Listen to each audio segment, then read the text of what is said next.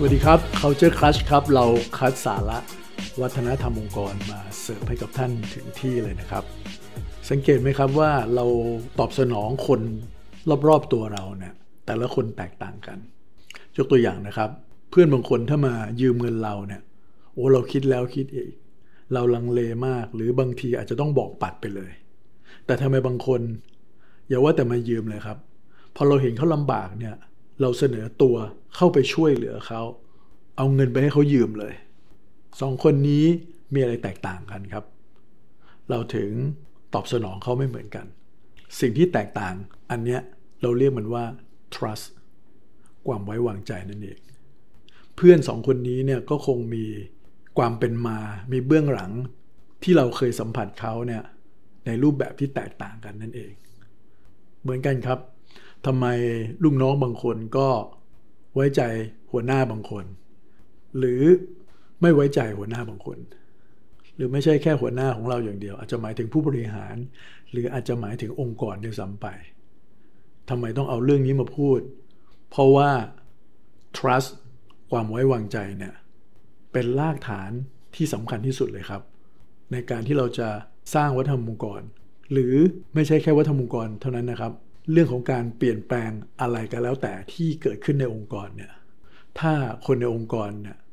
ขาด trust ที่มีต่อองค์กร มีต่อผู้นำขององค์กรเนี่ยสิ่งต่างๆเหล่านั้นเนี่ยจะมองเป็นลบ หรืออาจจะมีความสงสัยเกิดขึ้น ในสิ่งที่อยู่เบื้องหลังการกระทำหรือสิ่งที่องค์กรกำลังจะขับเคลื่อนผลักดันอยู่ อย่างไม่จบไม่สิ้นเลยครับ องค์กรที่ มีความไว้วางใจเป็นพื้นฐานที่ดีเนี่ยมันก็เหมือนกับมีดินที่ดีที่อุดมสมบูรณ์ ปลูกอะไรไปมันก็ขึ้น เติบโต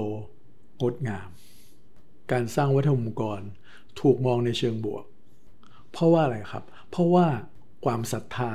ในตัวผู้นำในองค์กรมันมี จากประวัติศาสตร์ที่ผ่านมาเขาเคยเห็นแล้วว่าสิ่งต่างๆ เหล่านี้ มันเป็นประโยชน์ไม่ใช่ต่อแค่องค์กร หรือตัวผู้นำอย่างเดียว แต่มันเป็นประโยชน์ต่อทุกคนในองค์กรนั่นเอง การให้ความร่วมมือ ความเต็มใจที่จะแสดงออกในเชิงพฤติกรรมต่าง ๆ ที่สอดคล้องกับวัฒนธรรมองค์กรเนี่ยมันก็ทำได้ง่าย และอย่างที่ผมบอกครับมันไม่ใช่เรื่องวัฒนธรรมองค์กรอย่างเดียวนะครับ การขับเคลื่อนการเปลี่ยนแปลงอื่น ๆ ด้วย ยกตัวอย่างเช่นนะครับ สมมติว่าเรากำลังจะ implement ซอฟต์แวร์อะไรบางอย่างในองค์กร แล้วมันจะต้องเปลี่ยนแปลงวิธีการทำงาน ของคนที่เคยทำแบบอนาล็อก ไปสู่การทำงานแบบดิจิทัลเนี่ยองค์กรที่พนักงงานไว้วางใจผู้บริหารไว้วางใจองค์กรเนี่ยความร่วมมือต่างๆ มันจะเกิด การยอมรับการเปลี่ยนแปลง มันจะเกิดขึ้นกับคนส่วนใหญ่ขององค์กร โดยอัตโนมัติครับ เพราะเขาเชื่อว่าสิ่งต่างๆ ที่กำลังทำเนี่ยมันไม่ได้ทำเพื่อประโยชน์ขององค์กร หรือตัวผู้บริหารอย่างเดียว แต่เรามองถึงประโยชน์ของทุกๆ คนในครอบครัวนี้ ในบ้านหลังนี้นั่นเอง แต่ถ้าคนในองค์กรมีประสบการณ์ที่ไม่ดีมาก่อน การเปลี่ยนแปลงต่างๆ ที่เคยผ่านมาทำไปแล้วก็ไม่เอาจริงเอาจัง พูดอย่างทำอย่าง หรือพนักงงานสัมผัสได้ว่าสิ่งที่ทำลงไปนั้นเนี่ยมันไปเพื่อเอื้อประโยชน์ให้กับใครบางคน หรือคนบางกลุ่มเท่านั้นเอง ถ้าเกิดอย่างนี้แล้ว การขับเคลื่อนการเปลี่ยนแปลงครั้งต่อๆไป มันก็ทำได้ยากครับ เพราะจะถูกมองเป็นลบไปซะก่อน ถ้าเราจะเปรียบเทียบภาพที่ชัดเจนของเรื่องของ trust ในองค์กรเนี่ยนะครับ มันก็อาจจะเปรียบได้กับธนาคารนะครับ เวลาเราเอาเงินไปฝากธนาคาร มีเงินมากขึ้นมากขึ้นเรื่อยๆ เราก็สุด happy ถูกไหมฮะ แต่ถ้าเราถอนเงินพวกนี้ออกไป ถอนไปเรื่อยๆ balance จากเข้ากับออกออกมากกว่าเข้า ในที่สุดแล้วยอดเงินในบัญชีมันก็ต้องน้อยลง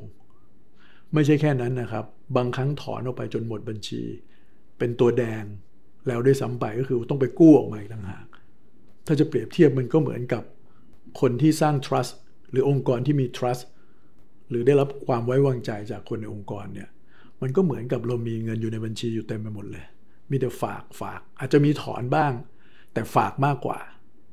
บางครั้งเราอาจจะมีการทำอะไรแบบผิดไปจากที่เราพูดบ้าง หรือมีเรื่องอะไรที่เราไม่ตั้งใจ แล้วมันเป็นเหตุที่อาจจะทำให้คนเข้าใจผิดบ้าง แต่เนื่องจากว่าของเดิมมันมีไว้เยอะ เงินฝากที่เราฝากไว้มันมีอยู่เยอะ สิ่งต่างๆ เหล่านั้นก็ไม่ได้กระทบกระเทือนต่อภาพรวมมากนัก แต่ในทางตรงกันข้ามกัน ถ้าสมมุติว่าเราถอนอย่างเดียวเลย trust ในองค์กรเนี่ยแทบจะไม่มีอยู่แล้ว แล้วเราก็ยังจะไปขับเคลื่อนไปทำอะไรต่างๆเนี่ยมันก็เหมือนกับการไปถอนเงินออกจากธนาคาร หรือไปกู้ธนาคารออกมาด้วยซ้ำไปครับ และสิ่งที่ยากมากๆเลยก็คือว่า เวลาที่เงินในธนาคารมันหมดแล้วเนี่ยนะครับ มันจะสร้างกลับมาใหม่เนี่ยหรือมันจะเริ่มต้นเงินก้อนใหม่ขึ้นมาเนี่ยเป็นสิ่งที่ยากมากๆเลย อันนี้สาเหตุสำคัญเรามาดูกันดีไหมครับว่า อะไรที่ทำให้องค์กรเนี่ยคนไม่ไว้วางใจกัน หรือไม่ไว้วางใจองค์กร อันแรก ๆเลยนะครับ ก็อาจจะเป็นเรื่องของอะไรที่เบื้องต้น เป็นเรื่องอะไรที่เป็นพื้นฐานก่อนนะครับ ก็คือเรื่องการสื่อสารที่มันไม่ เสมอต้นเสมอปลายที่มันไม่ตรงกัน คนนึงพูดอย่างหนึ่งคนนึงพูดอีกอย่างหนึ่งหรือผู้บริหารบางครั้งพูดแบบนี้ผ่านไปอีกไม่นานก็เปลี่ยนเป็นคำพูดอีกแบบหนึ่งมันไม่คอนสิสเทนต์กัน มันไม่เสมอต้นเสมอปลายกัน หรือผู้บริหารคนหนึ่งพูดแบบหนึ่งอีกคนหนึ่งพูดอีกอย่างหนึ่งก็เกิดความสับสน คนก็เริ่มที่จะไม่เชื่อไม่วางใจในข้อความต่างๆ เหล่านั้น เป็นมากๆเข้า trust มันก็น้อยถูกไหมครับ อีกอย่างหนึ่งซึ่งอาจจะมีน้ำหนักมากกว่าก็คือ ผู้บริหารเคยสื่อสารเคยพูดเอาอะไรไว้ โดยเฉพาะเรื่องที่เป็นเรื่องที่ดีๆ แล้วไม่ทำตามสัญญา ครั้งที่หนึ่งก็ลดเงินในบัญชีธนาคารลงไปอีก เกิดครั้งที่สองก็ถอนลงไปอีกพอเกิดบ่อยๆ ครั้งครึ่ง ก็เป็นตัวแดงในบัญชี เรียกสาเหตุหนึ่งอาจจะเป็นเรื่องของความไม่โปร่งใสในองค์กรนั่นเอง มีอะไรปิดๆบังๆ อะไรก็ดูเป็นเรื่องเป็นความลับไปสมดตัวพนักงงานเองเขาสัมผัสได้ว่าเขาไม่ได้รับความไว้วางใจ ซึ่งมันก็ส่งผลเสียในเรื่องอื่นๆด้วยนะครับเพราะข้อมูลพวกนี้มันไม่ได้ถูกเปิดเผย หรือปิดบังจนเกินความจำเป็นแล้วเนี่ยการทำงานต่างๆ มันจะช้ามากเวลาไปเจอการแข่งขัน เจอสถานการณ์ที่มันต้องตัดสินใจไวๆเนี่ยมันจะทำไม่ได้จริง เพราะว่าเขาไม่มีข้อมูลนั่นเอง แล้วก็ อีกส่วนหนึ่งนะครับที่ทำให้ trust มันถูกทำลายลงไปได้อย่างง่ายดายเลยก็คือเรื่องของความไม่แฟร์กันนั่นเองคนคนหนึ่งหรือคนกลุ่มหนึ่งเนี่ยได้รับการดูแลแตกต่างไปจากอีกกลุ่มหนึ่งด้วยอะไรที่มันไม่เป็นเหตุเป็นผล หรือว่าอธิบายไม่ได้อย่างชัดเจน สิ่งต่างๆเหล่านี้ครับ มันคือการถอนเงินออกจากบัญชีธนาคาร แล้วผมเชื่อว่าเวลาเราพูดถึงจุดนี้แล้วเนี่ย หลายองค์กรก็จะรู้สึกว่า เออ เราอาจจะอยู่ในข่ายองค์กรที่เรื่อง trust มันอาจจะไม่ดีเท่าไหร่ในองค์กรแล้วเนี่ยแล้วเราจะทำยังไงดี ต้องเรียนจริงๆครับว่าเป็นเรื่องที่ไม่ง่าย แต่ไม่ใช่ทำไม่ได้ครับ ทางเดียวเลยที่เราจะ rebuild trust ของเรากลับขึ้นมาได้เนี่ยก็คือเราก็ต้องกลับไปทำสิ่งที่ตรงกันข้ามกับสิ่งที่ผมพูดเมื่อสักครู่เนี่ยครับ อย่างสม่ำเสมอ โดยต้องเริ่มต้นจากการที่กล้ายอมรับความไม่สมบูรณ์แบบ ความผิดพลาดที่เกิดขึ้น แล้วก็ให้คำมั่นสัญญาในการที่จะทำมันให้ดีขึ้น การสื่อสารอย่างเดียวไม่ได้ช่วยอะไรมากสำคัญที่สุดการลงมือทำอย่างเสมอต้นเสมอปลายหลังจากนั้น ซึ่งอาจจะต้องใช้เวลา ตรงนั้นแหละครับ จะเป็นตัวที่ทำให้ trust มันกลับคืนมาได้ และหลังจากนั้นเราจะสร้างวัฒนธรรมองค์กร เราจะผลัก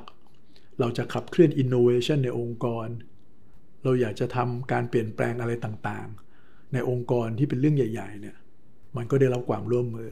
มันก็จะสมูทมากขึ้นครับ เพราะฉะนั้นสำคัญที่สุดครับ ต้องกลับไปดูที่รากฐานก็คือเรื่องความไว้วางใจหรือ trust ในองค์กรนั่นเองครับ ก่อนที่จะทำการใหญ่ เราพบกันใหม่ใน EP หน้านะครับ วันนี้สวัสดีครับ